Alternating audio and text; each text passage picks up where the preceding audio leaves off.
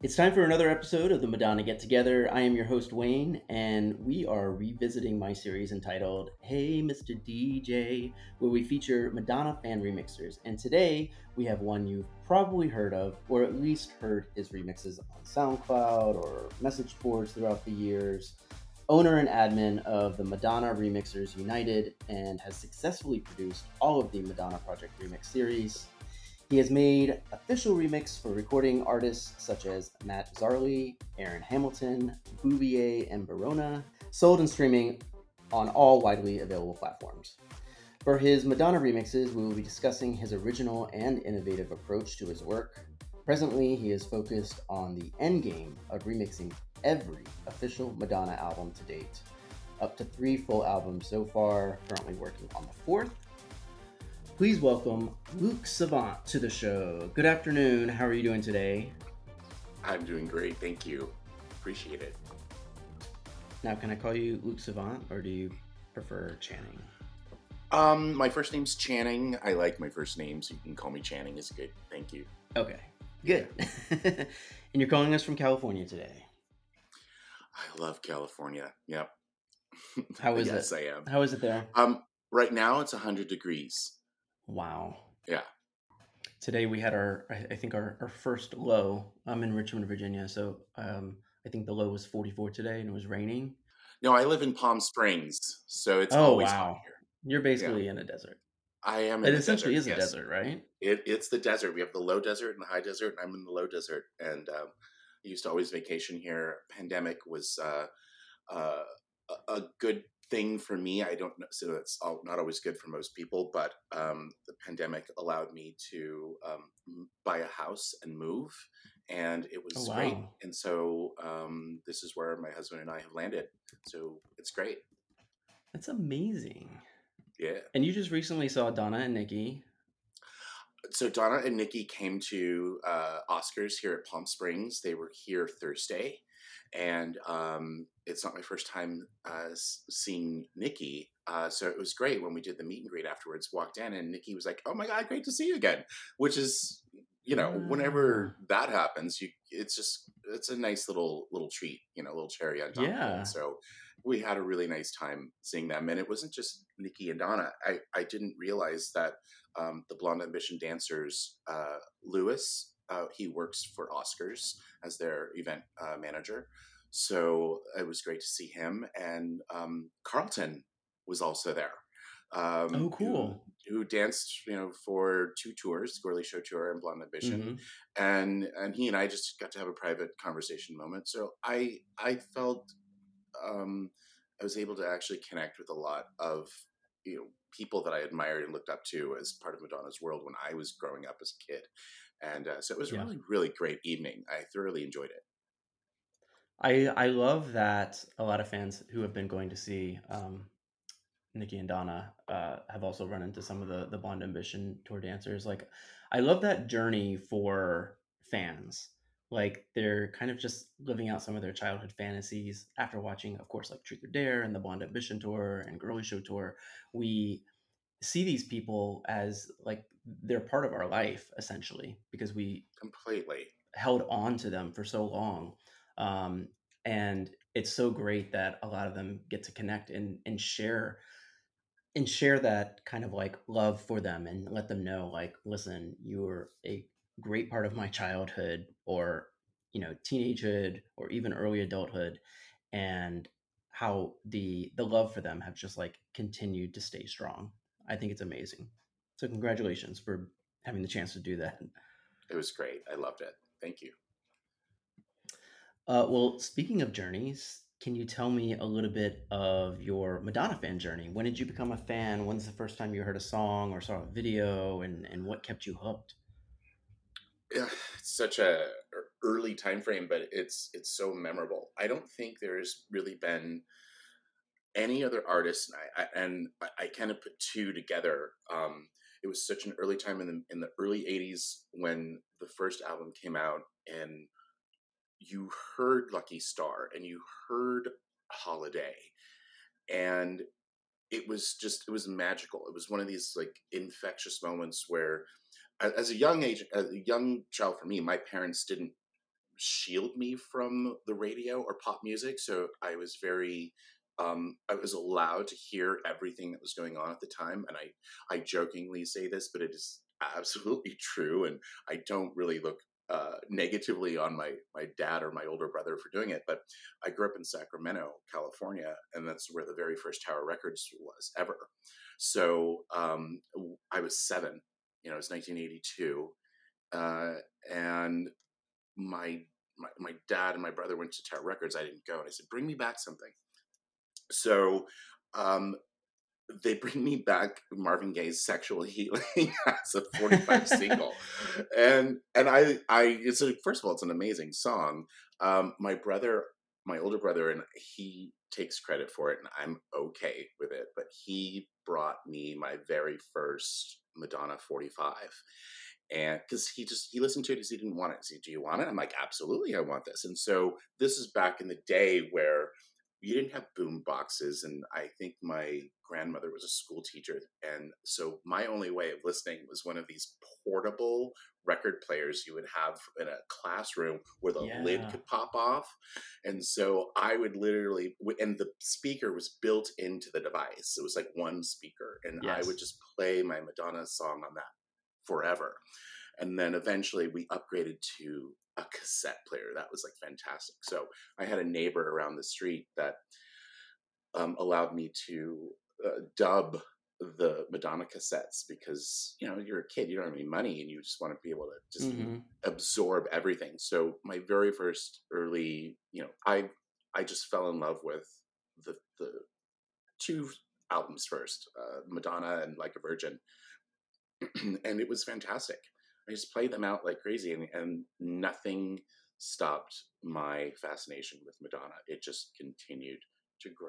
So those are the very early days of just becoming a fan, and I didn't really understand um, putting on headphones and what that meant. And later, uh, like my dad decided to buy this hi-fi stacked audio radio record system where it had equalizers in it. It was this massive thing that took up took up space in the room, but it had a had an iPhone a headphone jack, and I got my first headphones on, and then surrounding myself with Madonna music just it, it sealed the deal. So I just became enveloped in music, and I think for me that's music is my love language, I guess you know, and, and that works for me. And so everything that I I ever started with with music. It started with Madonna, and the second artist was Wham. so Wham was like for me huge. But I mean, yeah. God, God rest his soul. George Michael is fantastic. Um, uh, but uh, as we've continued through life, Madonna's been the constant. So yeah, That's those incredible. were the early days. What was what was the forty five that you got? It was actually like a virgin because I, but I'd already heard the whole first album. Um, but that's what my brother bought, and he didn't want it anymore, so he just gave it to me. And I said, "Thank you, I appreciate it." Uh, but these are the early days where you had, um, you know, you learned that "Crazy for You" was re- was wasn't released on the same label, and it had a different. Um, I think a song by Berlin was the flip side. It was it was odd, but of course, Crazy for You was for a soundtrack. So, um, right. You learned all of those things, and I, I, noticed those things when I was a kid, and then, you know, that was it was just the first single I got, and I and I loved it. So I then, you know, saved every allowance that I got, and Tower Records was down the freeway. Whenever I went, I had to get something Madonna related, so I did. My so my walls, um, and I'm glad we can do this on video. No one's going to hear that, but my walls were covered in like the things you had when I was in my teenage room. Um, and so I had four, the 12 inch singles were kind of my thing because they were the remixes. And I fell in love with the remixes because I think Madonna really pioneered the concept of putting out a remix of every single that she would do. And it, well, not a lot of artists did that back then, but she did. And it, it just opened my eyes to um, what an interpretation of a song can be. So it was it was great. It was a great time. The '80s were fantastic. And and then at some point, you said, "I want to start remixing some songs." Mm. So how did that start? I, I like, did. How did you get from from being just a, like a fan of the music to you know what I want to do this? Well, of course, I know that people were doing remixes um, in various different ways, spinning records and doing it very kind of live and and analog and low tech. And I never got into that. I was a little bit too young for that, and I I moved beyond it. So, as um, the internet in the mid '90s and personal computers, everybody was starting to have their own computer, was just becoming much more prolific. Um, I was I, I remember uh, I, it was 1999. The boyfriend I was with at the time, we went out Christmas shopping. My my youngest brother at the time was really really doing well um, with playing piano and getting into a little bit more electronic stuff. He isn't. He didn't follow through with it, but I thought how great. You know, here's this uh, app software about you know remixing or making music. I bought it for him, and um, it never made made it to him as a gift. I opened it up and started using it. So um, from there, it was really juvenile, unfortunately, but it gave a really good foundational understanding of how you can um, kind of create music with loops or create something that's on your own. Um, and it served as a basis and it piqued my interest. So about years later, I, I upgraded to a much more sophisticated for the time software, which is now been, and that was owned at the time by Sony. And um, they've sold it to another company, but they've they're on version I think 11 right now, which is what I use and I know it kind of like the back of my hand. But the, the problem mm-hmm. I find right now is that it's a PC based software. Um, I would love to know how to better use uh, Logic, which is Mac based, and I, I, it's just learning a completely new language after 20 plus years of, of using one type of software. But right. um, in 19, 2001, the Madonna Greatest Hits Volume 2 came out as her second greatest hits ever. Mm-hmm. Part of the promo for that was a remix contest, and it was put on through the software that I owned at the time through Sony.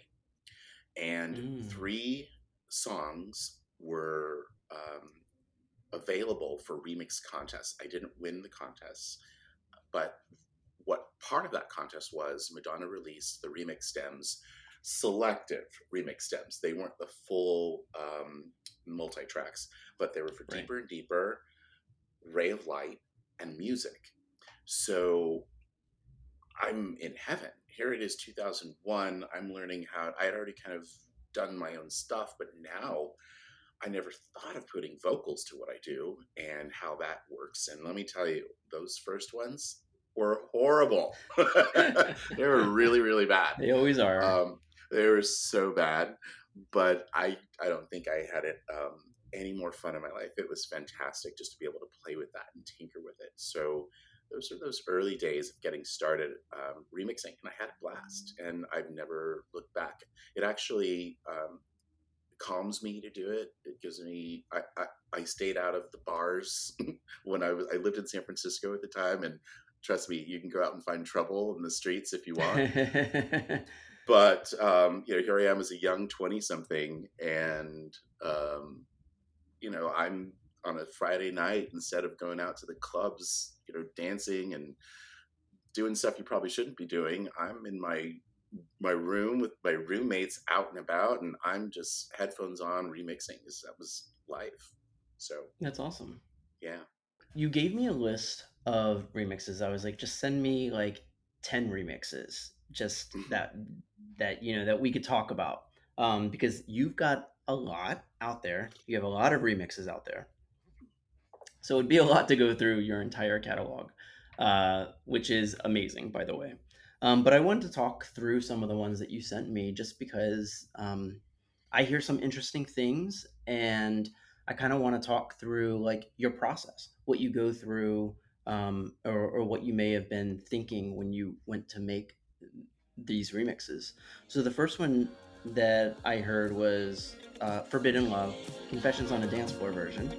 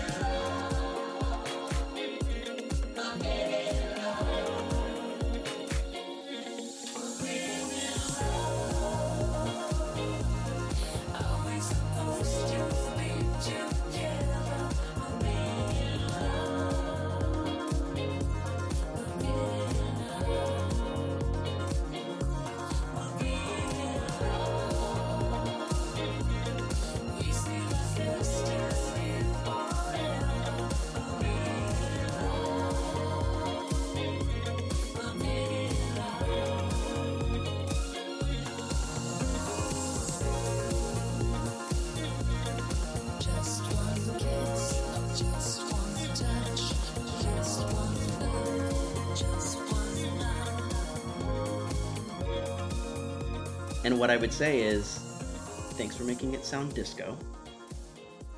Uh, because I know Confessions album, while it sort of gives the impression of disco with like the ABBA sample and the like the Donna Summer influence, uh, it it strayed from being kind of like a pure disco album in in the 70s sense. I agree. I kind of think of Confessions on a Dance Floor as being Madonna's disco version of something she would have done from a ray of light. It's so electronic yes. and polished, but it's a little bit of a disco take on what Ray of Light could have been if it were done disco.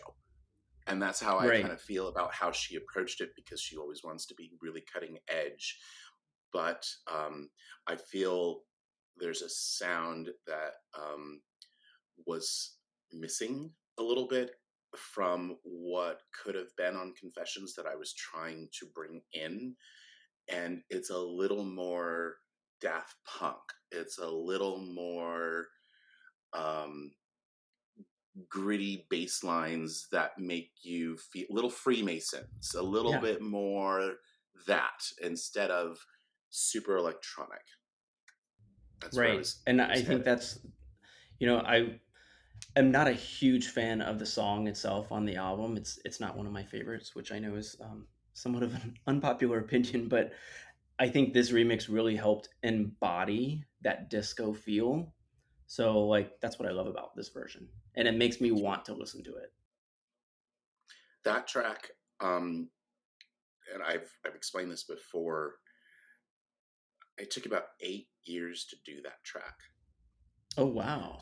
Why eight yeah. years? So my process is um, it's not it's not always linear my process sometimes has an idea that starts and then I put it away in my little digital vault and it sits there. And it didn't start so the the remix that I put out of Forbidden Love on my Confessions of a Dance Floor remix did not start out as Forbidden Love. It was going to be Little Star from oh. Ray of oh. Light. Yeah. And I I was tinkering with it, and the main reason why it never got finished as Little Star was because the technology then, um, the acapella was disastrous. So that's something we've always fought with ourselves in the remix fan world: is how do we put out something that sounds amazing, but we're not ever allowed to have official a acapellas. So therefore, a filtered one can sound distorted, and then your work is distorted and it's it was something where I never had a really good acapella of that track, and so I'm not going to finalize it with that, and so it just sat for years, uncompleted, and then um, I knew I was going to work on confessions. I knew that the technology of how we can manipulate vocals was far better, and I just re- was revisiting what I had done. I said, you know, this could really work for that. So I, it was actually Forbidden Love was one of the first tracks I completed from my Confessions on a Dance Floor uh, remix album, and to me, it's one of the most uh, like it's very Luke Savant. It's the most I'd say Luke Savant, um, and it's my favorite. What makes what makes Luke Savant remixes Luke Savant? What do you feel like makes the minor key that way. The yeah. minor key. Yeah. Yeah. I have I have a I have a problem falling in love with tracks like Cherish. I uh, Madonna's happy music not always and the the major keys are not always what grabs me. Um and it's these emotional tear you down um the hook um the melody, if it's if it's much more emotional, um, is what wins me over considerably. It's funny you say that because the next remix I wanted to bring up was "Waiting." Oh my god, yeah.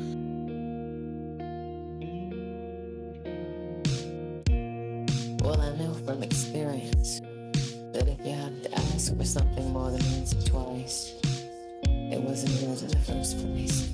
And that's hard to accept when you love someone. and you learn to believe in a moment of need that they want what you want, but they don't.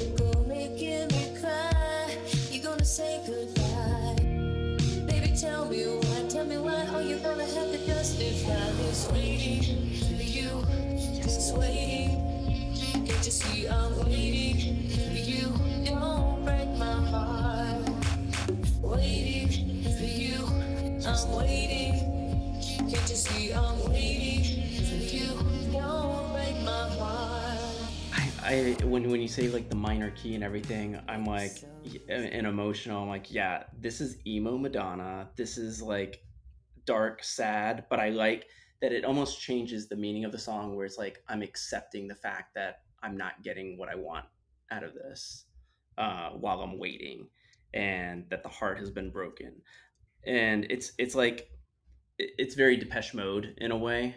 I don't know if that uh, that is a compliment or an insult to you, but I love Depeche Mode. okay, good. No, you you you win. You win with that comment. It's great. it feels very like early 2000s Depeche Mode, like where when they were doing um, I, playing the Angel is that the name of the album, um, where like I loved every track on that. That's one of my favorite albums where it just feels very dark. It feels electronic. It feels, um, but but it still moves along like you- you're. hmm It's it's still like seamless and and joined together versus some electronic music can feel very staccato. Um, where I feel like your music feel it, it still gives the emotion it still has the minor key but it still feels like i i could groove to this So one of the things I want to mention about waiting and about my process is one, my process. I and I've never shied away from this. I always am right up front with it. If I if I need to, I will create the sample on my own. I usually don't. I usually have something that I start with, which might be eight bars. Usually nothing that's like fully completed, but it could be eight bars or 16 bars or just four bars of, of a sound that might modulate briefly.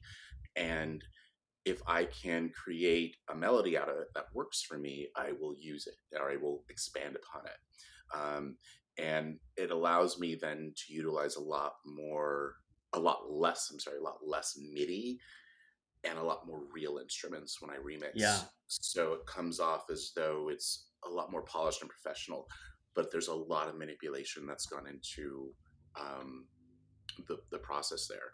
So interestingly, waiting, the samples that I actually utilized were based out of an extreme hip hop trap kind of vibe. And it, and I it didn't work for me, but there was there were these guitars that were about eight bars long that I started looping and chopping and changing the the, the pitch in, in certain places, and then it all fit together. So I I didn't know I was doing it because of course my track came out before Madonna and the Weeknd's track Popular, uh-huh but the beat structure is pretty similar Yeah. with the same kind of beat vibe and it just it, it resonated for me. I needed it to be very emotional and the words on on waiting um it's the, the opening uh, the opening words are if you have to ask for something more than once or twice it wasn't really yours to begin with.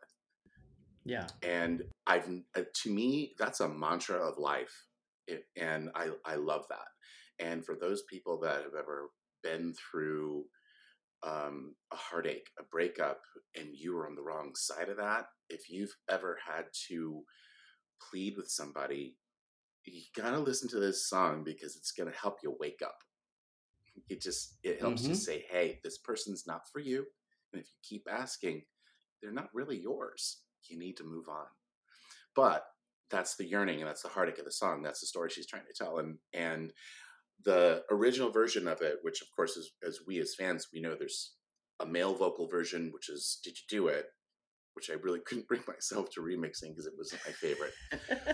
But um and then her version of it, it, which was the same track, essentially produced the same way, it Mhm. was a bit too quick, a little too urban, um, a little too street grunge uh, for me, and I I wanted it to be. Um, I wanted to hit you over the face with the, with again the uh, the emotion. I wanted you to to get walloped right. with that and and slow it down, listen to what's being said, and feel that this person's in pain because they're not getting the love they need back. And sound will do that if you do it the right way. And the next time you want pussy, just look in the mirror. That's right. I made sure to keep that lyric in right at the end. uh, thankfully. Um, well, I did want to ask you too. You were just talking about like your samples and everything because that was one of the things that stood out to me was the guitar. Uh, and so you use samples, but do you ever compose them yourself or either sometimes electronically or like do you play instruments at all either? Like, I I used and... to. No, I'd love to. I I've ta- had many many guitar lessons in in high school and college. Mm-hmm. Um, I learned piano.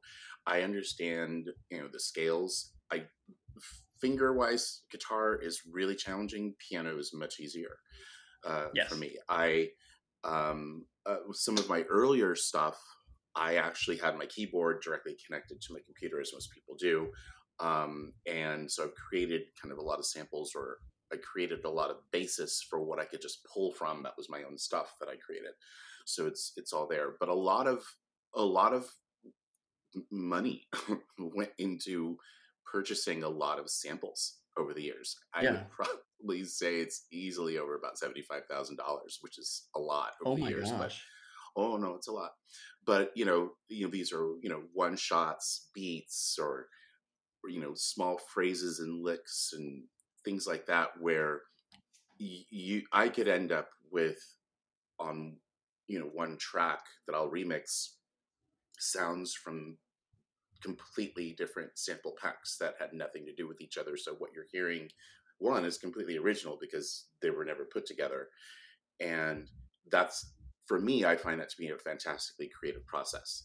Um, oh, mm-hmm. that's of course like royalty free stuff, so it's it's great. Um, but it it really I, I, find one it allows me to get done with the process sooner, and I don't have the full musical um, knowledge that I'd love to have to be able to sit down and create something completely from scratch on my own. Um, that's just I I don't have that ability. Maybe one day when I have more time, I will. But presently, my my my samples are kind of my my basis, and that's that works for me. Yeah, and I think it still takes it still takes skill and knowledge to really understand you, you know the basis of, of music theory to understand what's going to work and what doesn't. So I think it's still a a talent that not everyone can possess to be able to hear a sample and say, I know exactly how I can try to use that and what I'm trying to do. Yeah. So I think yeah. you should still give yourself credit for, you know, um, oh, thank you. being able to do that because no one, not every, a lot of people can do that. No, and I, it sometimes I'll hear like if it's a longer sample, I don't need the whole thing. I need this four seconds. And if I take that four seconds out, I can expand it, chop it, modulate it, um, do what I need to out of it. And it, it works for me. And I'm completely content with that. Um, and the clients that have hired me that um, you mentioned at the beginning that I've worked for and for my official remixes, they love it too. So I'm, I'm okay with that. Yeah. Uh, well, you mentioned something about like you know sometimes using hip hop beats or uh, or like 90 sounds. So I want to talk about the next song that I listened to, Medellin.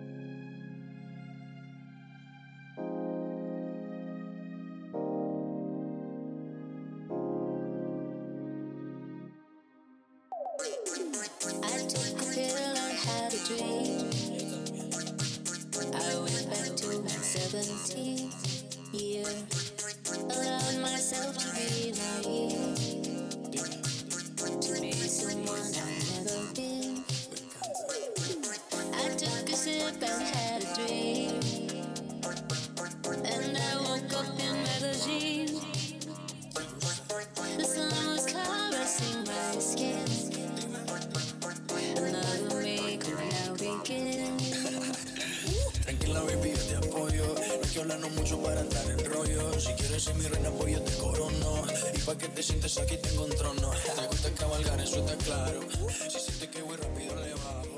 Discúlpame, yo.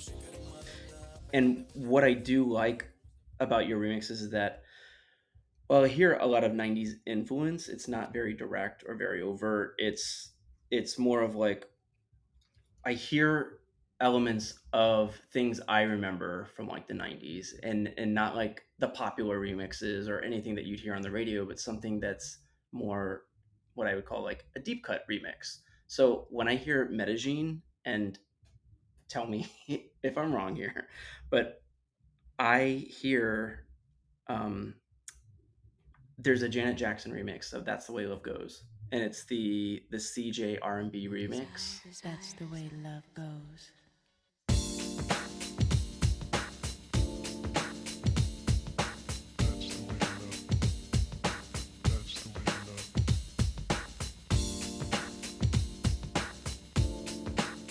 Like I hear like these '90s kind of like R&B and or like hip hop references. Is that intentional, or did you listen to a lot of like hip hop or '90s R&B? definitely not intentional. Um, and the, again, Medellin, that remix was a challenge.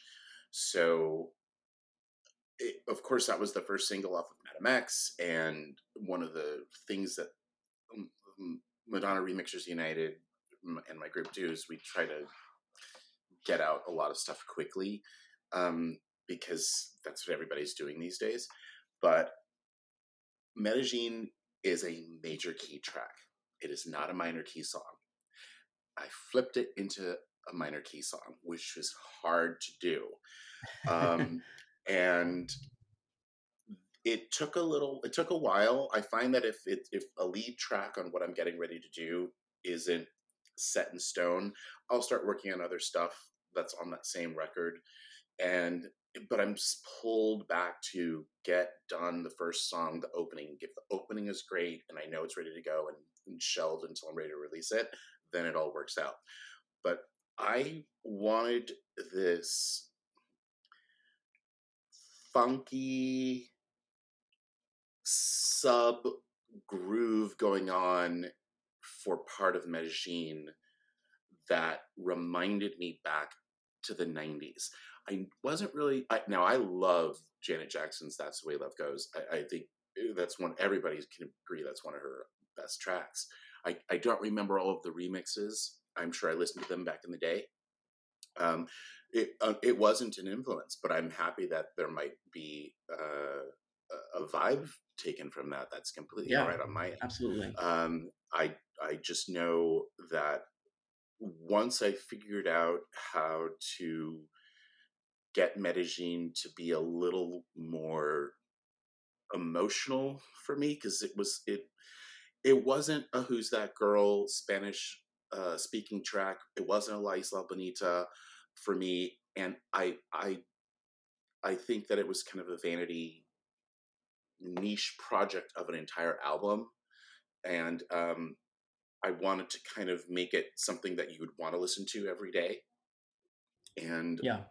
Medellin for me on that worked really, really well, and I'm very, very proud of it. Um, and, and that's why I, I definitely recommended it uh, for you. Um, but it, it, I definitely wanted this undersound of this bubbling kind of funk bass to be present in that Yeah. track. And it's So- very apparent. And the Janet Jackson reference was was uh, a compliment from my end because I you. because what happens I think with remixes is you have to have a reason to to to listen to it versus the original, right? So when something resonates with you and it resonates because it, it invokes a feeling of nostalgia or a feeling of a groove that you haven't heard in a while it it takes you back and makes you feel very comfortable while you're listening to it and i think that's what this remix does for me it brings me back to the 90s in the summertime when Good. you know janet jackson's I- that's the way love lives came out Yeah, so it, it takes me back to that moment of like driving in my car with the windows down and grooving to the cassette tape in my player. Yeah, I wanted that vibe for Medellin. I, and I think I got it. It it has um, it's probably one of the tracks that I think has much more when it starts of a MIDI sound. It's just a, a Mm-hmm. it's hard to explain, but it's really more of a lot of synth pads. Um, but I try to break from that and give you something a little bit grittier you can hold on to as you get through it. But I, um, um, one of the the trickiest aspects is is the the last bridge to chorus in that song. She's holding a note for a little while that I couldn't quite get on pitch, and I just spent a lot of hours working on it until it was perfect. Venus was hovering above us. I took a trip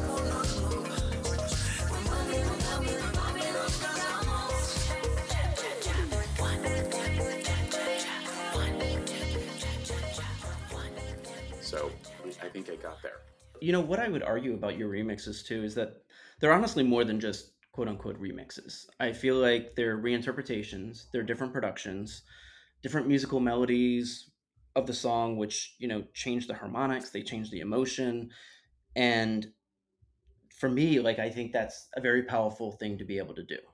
Not a lot of remixers can do that. I think there's a, a point in time, especially like late '90s, early 2000s, where all the remixes just started sounding the same.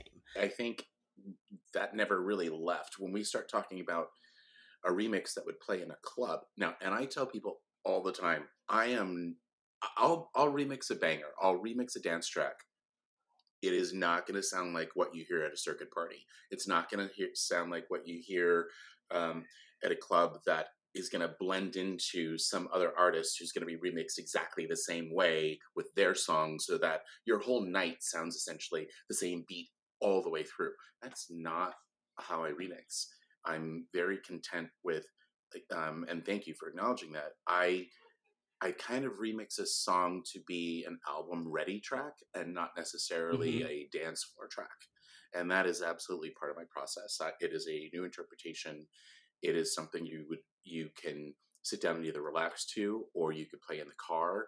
Uh, but it's it's not going to be the cookie cutter um, 130 to 135 beats per minute, you know, that they're going to play at some festival. It's just not that.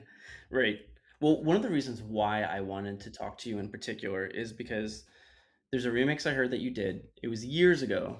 I really didn't know, Uh oh. you know, uh, who you were at the time. Um, but I I'm remember scared. hearing it and it no, it stuck in my head for years. And I I recently almost tried to um I, I've been working on trying to do uh, a a live concert of like Madonna songs that I could just perform. And I wanted to do this version of that song. It's still in the works. I'll get there, just not yet. Um, but it was the remix that you did for Turn Up the Radio. And it's not one that you put on the list for me.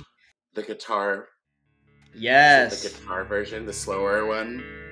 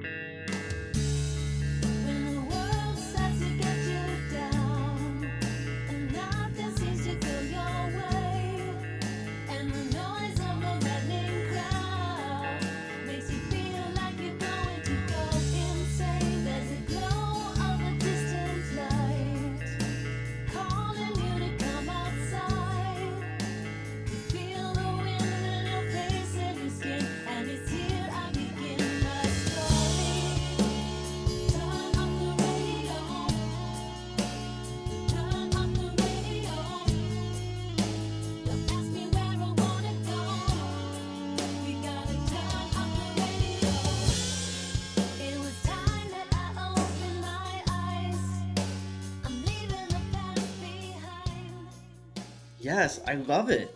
I love it. Yeah. So that was a turning point for me, actually remixing that version of Turn Up the Radio. Um, and somebody commented on SoundCloud, and I didn't really think about it, but they were right. It Turn Up the Radio is a dance banger, of course. And how I decided to give it to you was a breakup song. Yes. It, it's a breakup. And that's how I took it. Like, that's how I I'm- interpreted it. I'm I'm so ready to be over what I just did. Just turn up the radio and but it's not fast and it it, it gets you. So no, that was a good one. That was in 2015. Yeah. And it's been in my head ever since. so for what? Where are we, 2023? Eight years now? You're welcome. Seven, eight years? uh, no, well, you know, you mentioned about like how you wanted to reinterpret a song just so it's like album ready and versus like a dance club. Now, we all know that Madonna has a history of reinterpreting her songs from for live performances. Do you feel like that is part of like what influences you? Absolutely. Um, part of that started pretty early on when I was listening to Madonna with headphones when I was, you know, a kid in the '80s.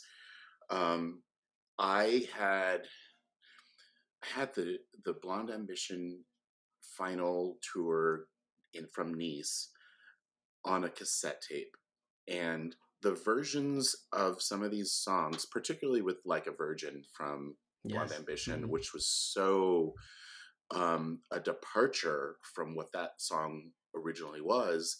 It was like, wow, you can do a song, make it the same in terms of what you're saying, but it's a completely different vibe. And it doesn't have to be something that you have to dance to. So turning a dance track into a ballad or vice versa um, is okay. Uh, we all hope, with the rumors, that maybe we're going to get a ballad "Nothing Really Matters" on this tour. We'll see, but Ooh, okay. mm, that's that's the the vibe going around. I am trying to stay spoiler free right now because I will Well- be seeing her opening night. So Oh, I, lucky you.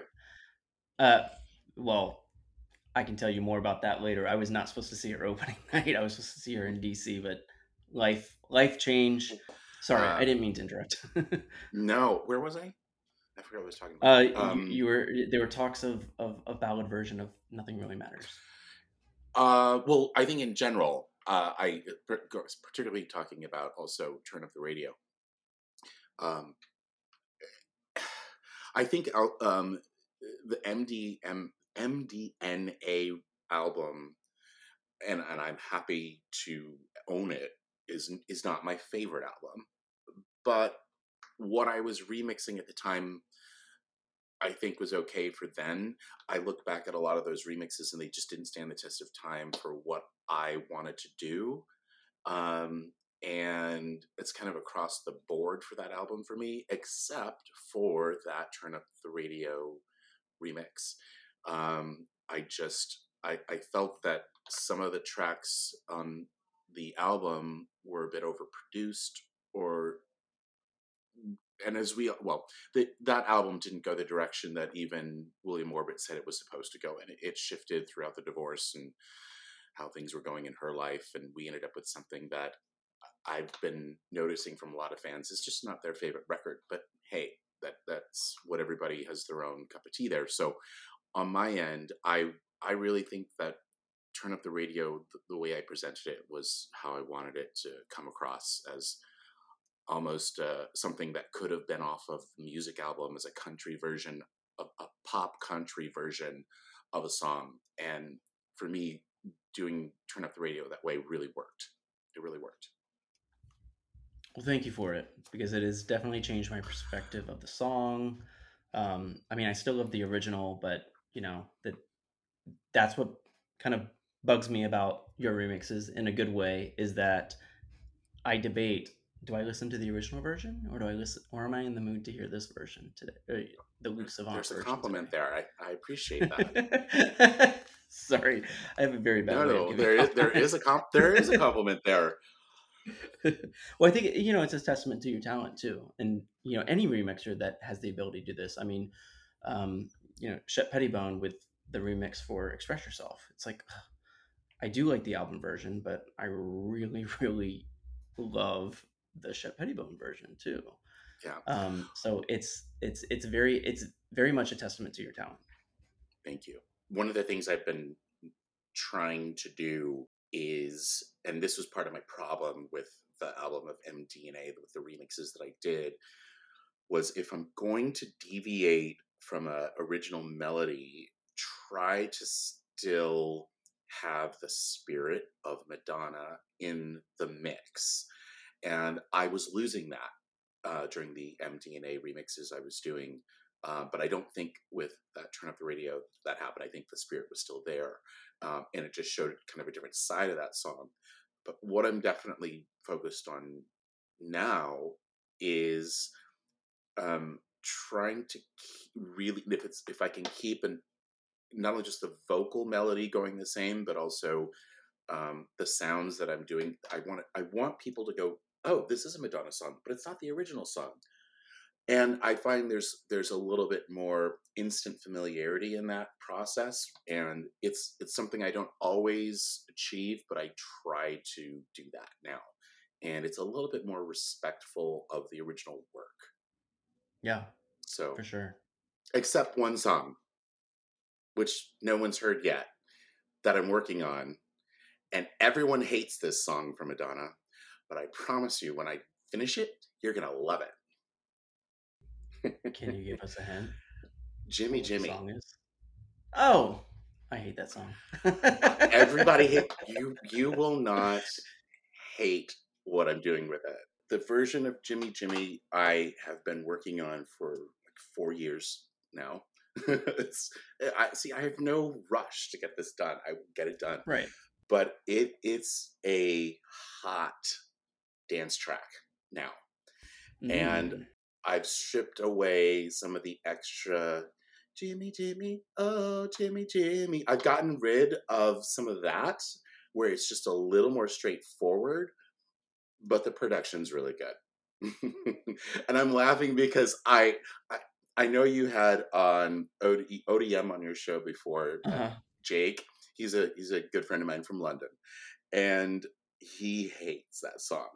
I let him hear a snippet of that. He's like, "Okay, this is not bad." so, I if I can convince him, I know that um, the mass public is going to eat it up. And so, part of my process recently is I'm, I am doing um, all all of her records, and it's it's really fun to be able to sit down and deal with just maybe like you know uh, 13 tracks maybe uh, as i did with erotica and just focus on that album and it's fun for me because i can remix it a little bit for now and a little bit for what would have been then and i'm looking forward to when i do ray of light because i'm going to trance the hell out of that fucker and it's going to be great uh, so i can kind of take each album and I can approach it differently, but I can focus on it. And that's kind of been where I'm at. And I, I'm gonna once I'm done with all of the albums, I can chill out and just remix anything new she comes out with. So Nice. Now, do you have thoughts? Do you have kind of like a? Have you already given it thought of like I know what direction I'm gonna go in in this album, and is it is it kind of the same direction? Do you want the whole album to have the Be same cohesive? feel, or are you just kind of deciding what So- you're doing with each track?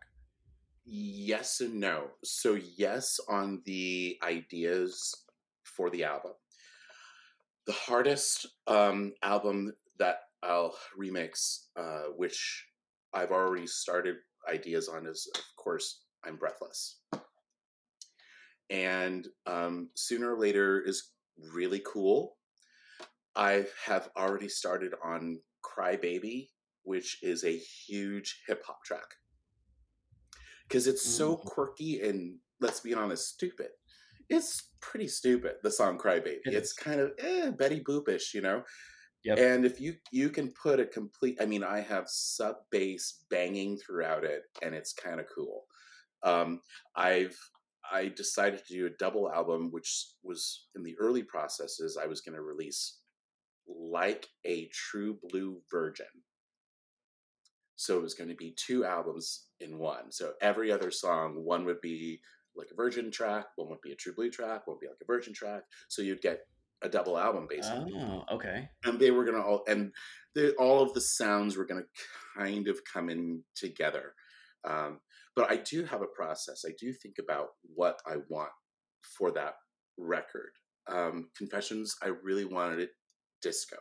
I wanted it to be that. Um, erotica, I wanted it to be grungy, a little bit gritty, um, but very emotional and soft in moments. Um, so some of the original stuff that I did, I remixed that Bad Girl remix from a long time ago, and it fit perfectly um, with the other mixes that I did more recently.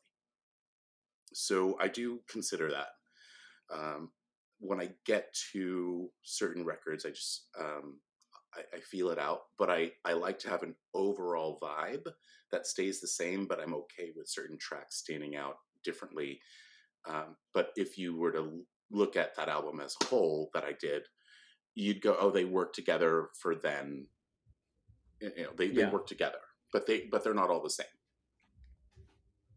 Nice. Well, you mentioned Confessions. I wanted to bring up one of the other tracks that you remixed for Hung Up because more fun than the original for me. And wow, I don't really hear that damn ABBA sample. I love ABBA. I love Gimme Gimme Gimme a Man After Midnight. I love that song. I don't like it in this in Madonna's version of the song. Wow. and I know that's kind of what, what makes the song her song, even though it's somebody else's it's song. But like that sample to me is just like it's annoying for me. But yours gives me the fun disco fun, the fun disco fun that I need to roller skate to. So slowly, slowly, time goes by. So slowly, slowly, time goes by. So slowly, so slowly,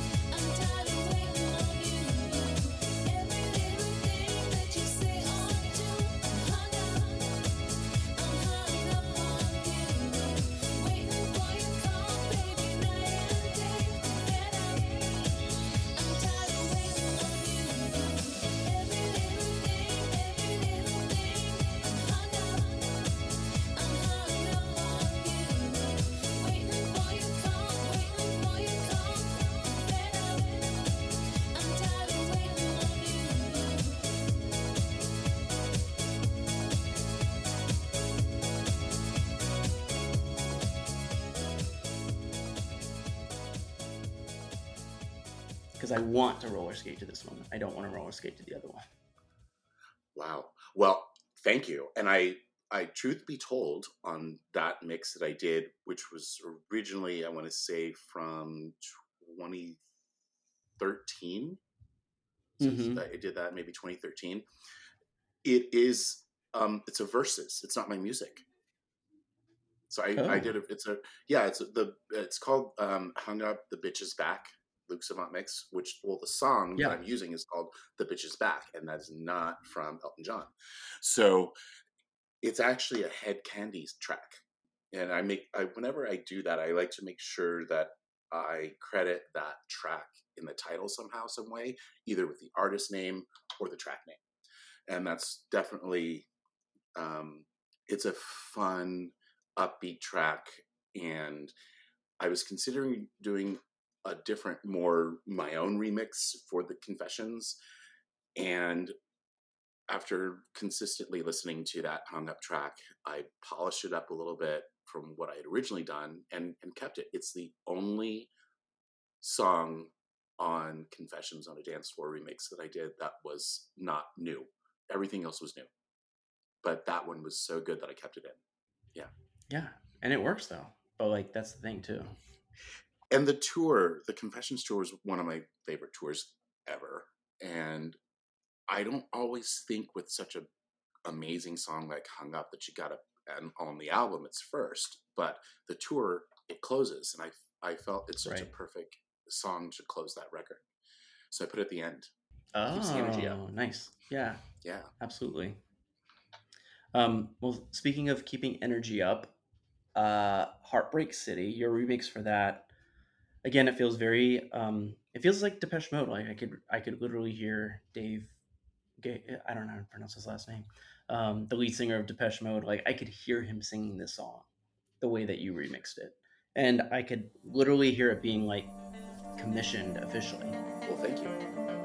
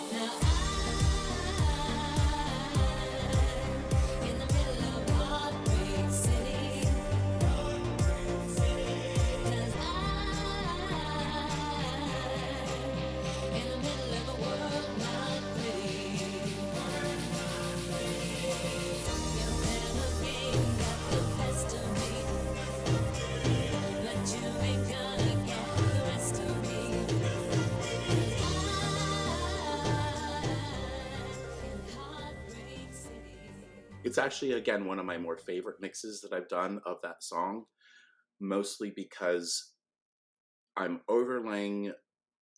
Well, let's back up. The heart, the Rebel Heart demo leak served Mhm. us so well in the remix community, the fan remix community, that we were able to use some very stripped down tracks that weren't quite ready and then build upon Right. them so that the production wasn't overloaded because these tracks were pretty much a simple melody with little production and we were able to either extract a vocal or use a, a sample audio and it worked really well and that's how i use that.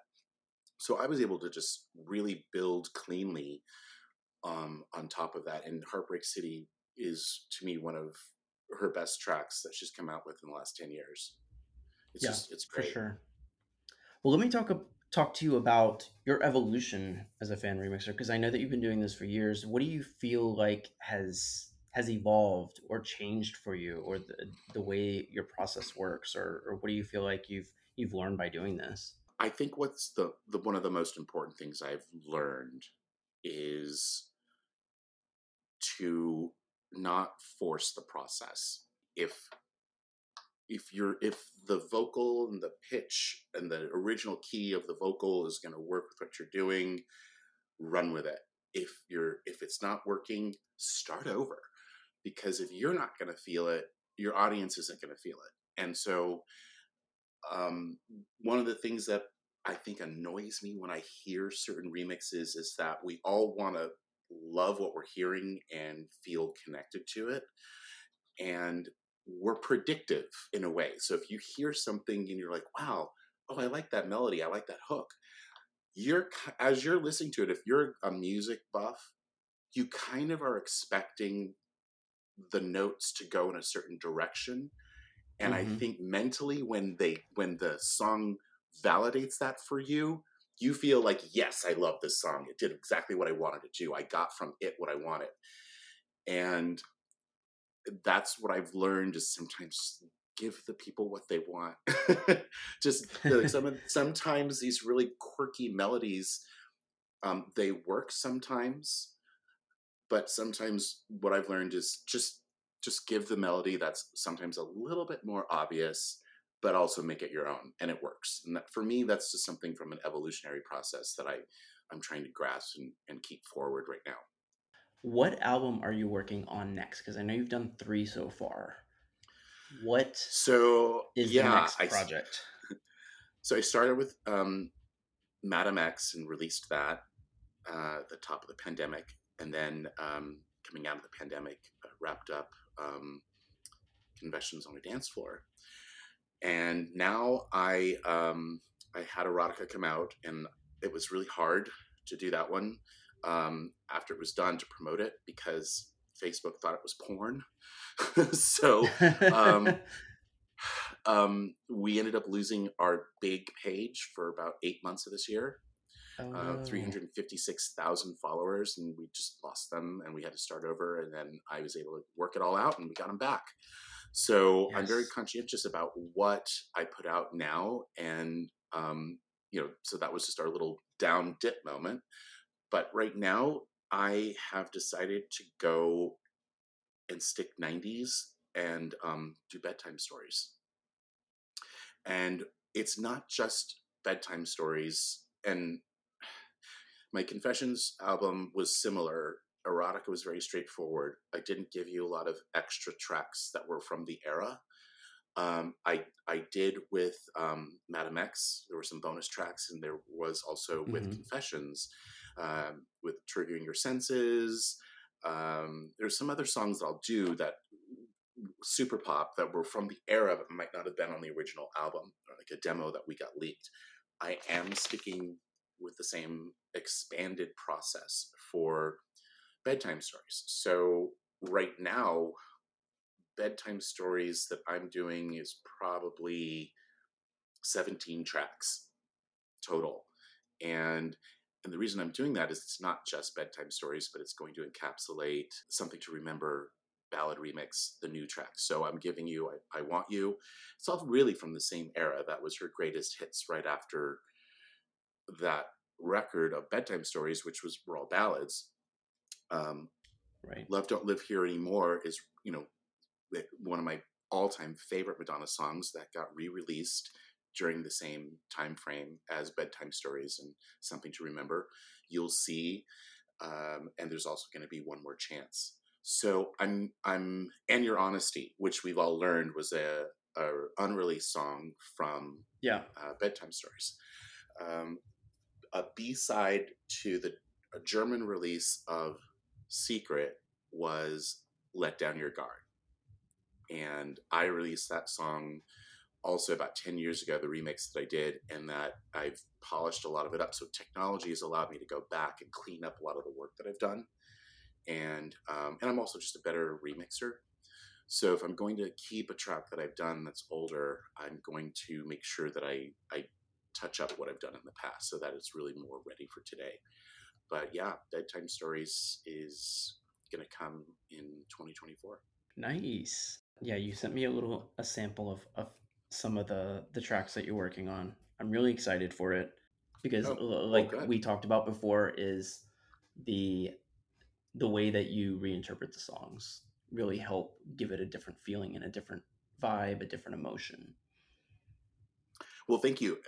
I'll be honest right now, as the way bedtime stories is shaping up, uh, it's a little funky in a good. It's like it's. I've turned a, a lot more things into danceable mid-tempo type stuff not necessarily like fast tracks but there's a lot more mid-tempo um, i think one of my my favorites which is actually pretty much done and I, I may let you premiere it for the first time is Ooh. you'll see. So that one is um, i think really doing well. One of the special things with that is the vocal that i have which is really clean it's really good has a tambourine attached to it that i couldn't separate. So that's the only percussion you're going to hear. I have taken all percussion out and it's really kind of special. So um, i think your i think your listeners are going to love that. Well, I can't wait to hear it. All right. Well, Channing, thank you for your time today. Uh, this has been very introspective and uh, helps me get into the mind of remixers. Um, one last question: Do you plan on seeing the celebration tour? Oh God, yes. I was originally supposed to see it three times. Now I'm going to see it only twice. So I, I'm trust me, I'm lamenting over this, but uh, I'm, I'm glad that she's healthy, and I'm glad that she's able to proceed with this tour. Um, I was as of now, if the everything had already happened the way it was supposed to happen, I would have seen her twice already. And um, the best seats that I, I mean, I would be touching the catwalk, but that was supposed to be at the old Staples Center, the crypto arena in LA. And that got canceled and got moved to a, a different location in Los Angeles. And there was a little flub up with the, with everybody getting their refunds. So the tickets went on sale before you got your refund. And um, if I had gotten the refund, I would have absolutely gone and purchased um, new tickets for the for the third show in Los Angeles. But no, um, I have to just at this stage, which is what I tell myself, you are blessed to see the show twice. Just soak it in and enjoy it. And I'm really looking forward to this tour. So I, I'm Yeah. I'm over the moon about it. And thank you. I'm so glad that you had me on uh, for your podcast. I I've heard your podcast many times before, and uh, I'm honored to be invited. So thank you. Well, thank you. Um, so I know you've got a lot of places people can go and find your remixes. Um, I know that you have, um, is it remixersunited.com? Like you have an actual webpage, right? We have an actual web page. It's called MadonnaRemixersUnited.com. Um, I have a fantastic tight niche team. Um, Roman Nermanagi is the art director, and he's been uh, with me for about six years. And he is fantastic. He curates and does a lot of the back end stuff. So I'm just giving a really nice shout out to him and um, you know there's a, a tight group of remixers that we always bounce ideas off with and and interact with. And you've had one on your your podcast. You've had odm we have marcus Satori, um, nephew. Um, all of them they're really part of our team. So um, it's it's something that we take seriously but we don't take ourselves too seriously when we do it but we have a great time being uh, uh, together in what we do. So it's great Uh, so you have a Facebook page, an Instagram page, SoundCloud, we have YouTube, We have TikTok. SoundCloud, YouTube. We have TikTok, which we're not feeding that content too terribly much because there's just a lot going on. But yes, you can find Madonna Remixes United on SoundCloud for mostly all of our releases. Uh, Facebook, Madonna Remixers United. We also have a second backup page there, which we ended up creating on Facebook. But Instagram, yeah, we're everywhere. YouTube, we're there. Perfect. So guys, go out there, check it out if you have not, which I am sure you've you have. Um, but if not, go out there, support them, go check them out. Thank you again, Thank Channing. you. It was a pleasure. Appreciate it.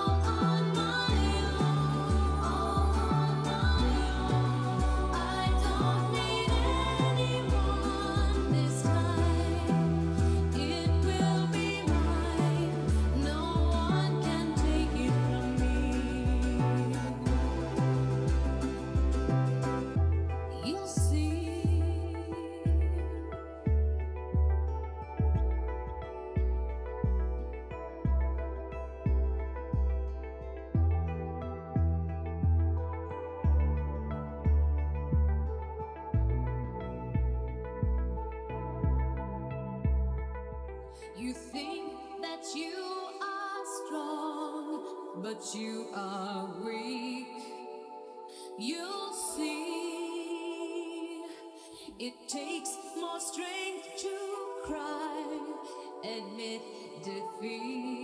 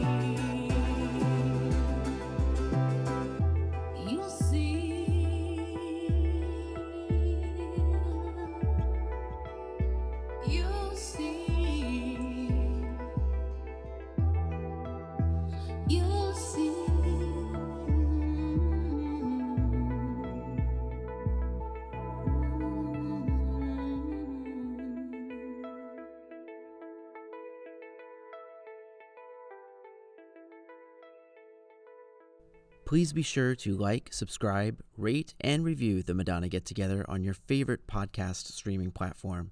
And be sure to follow on Instagram at Madonna Get Together. Until then, my beautiful strangers,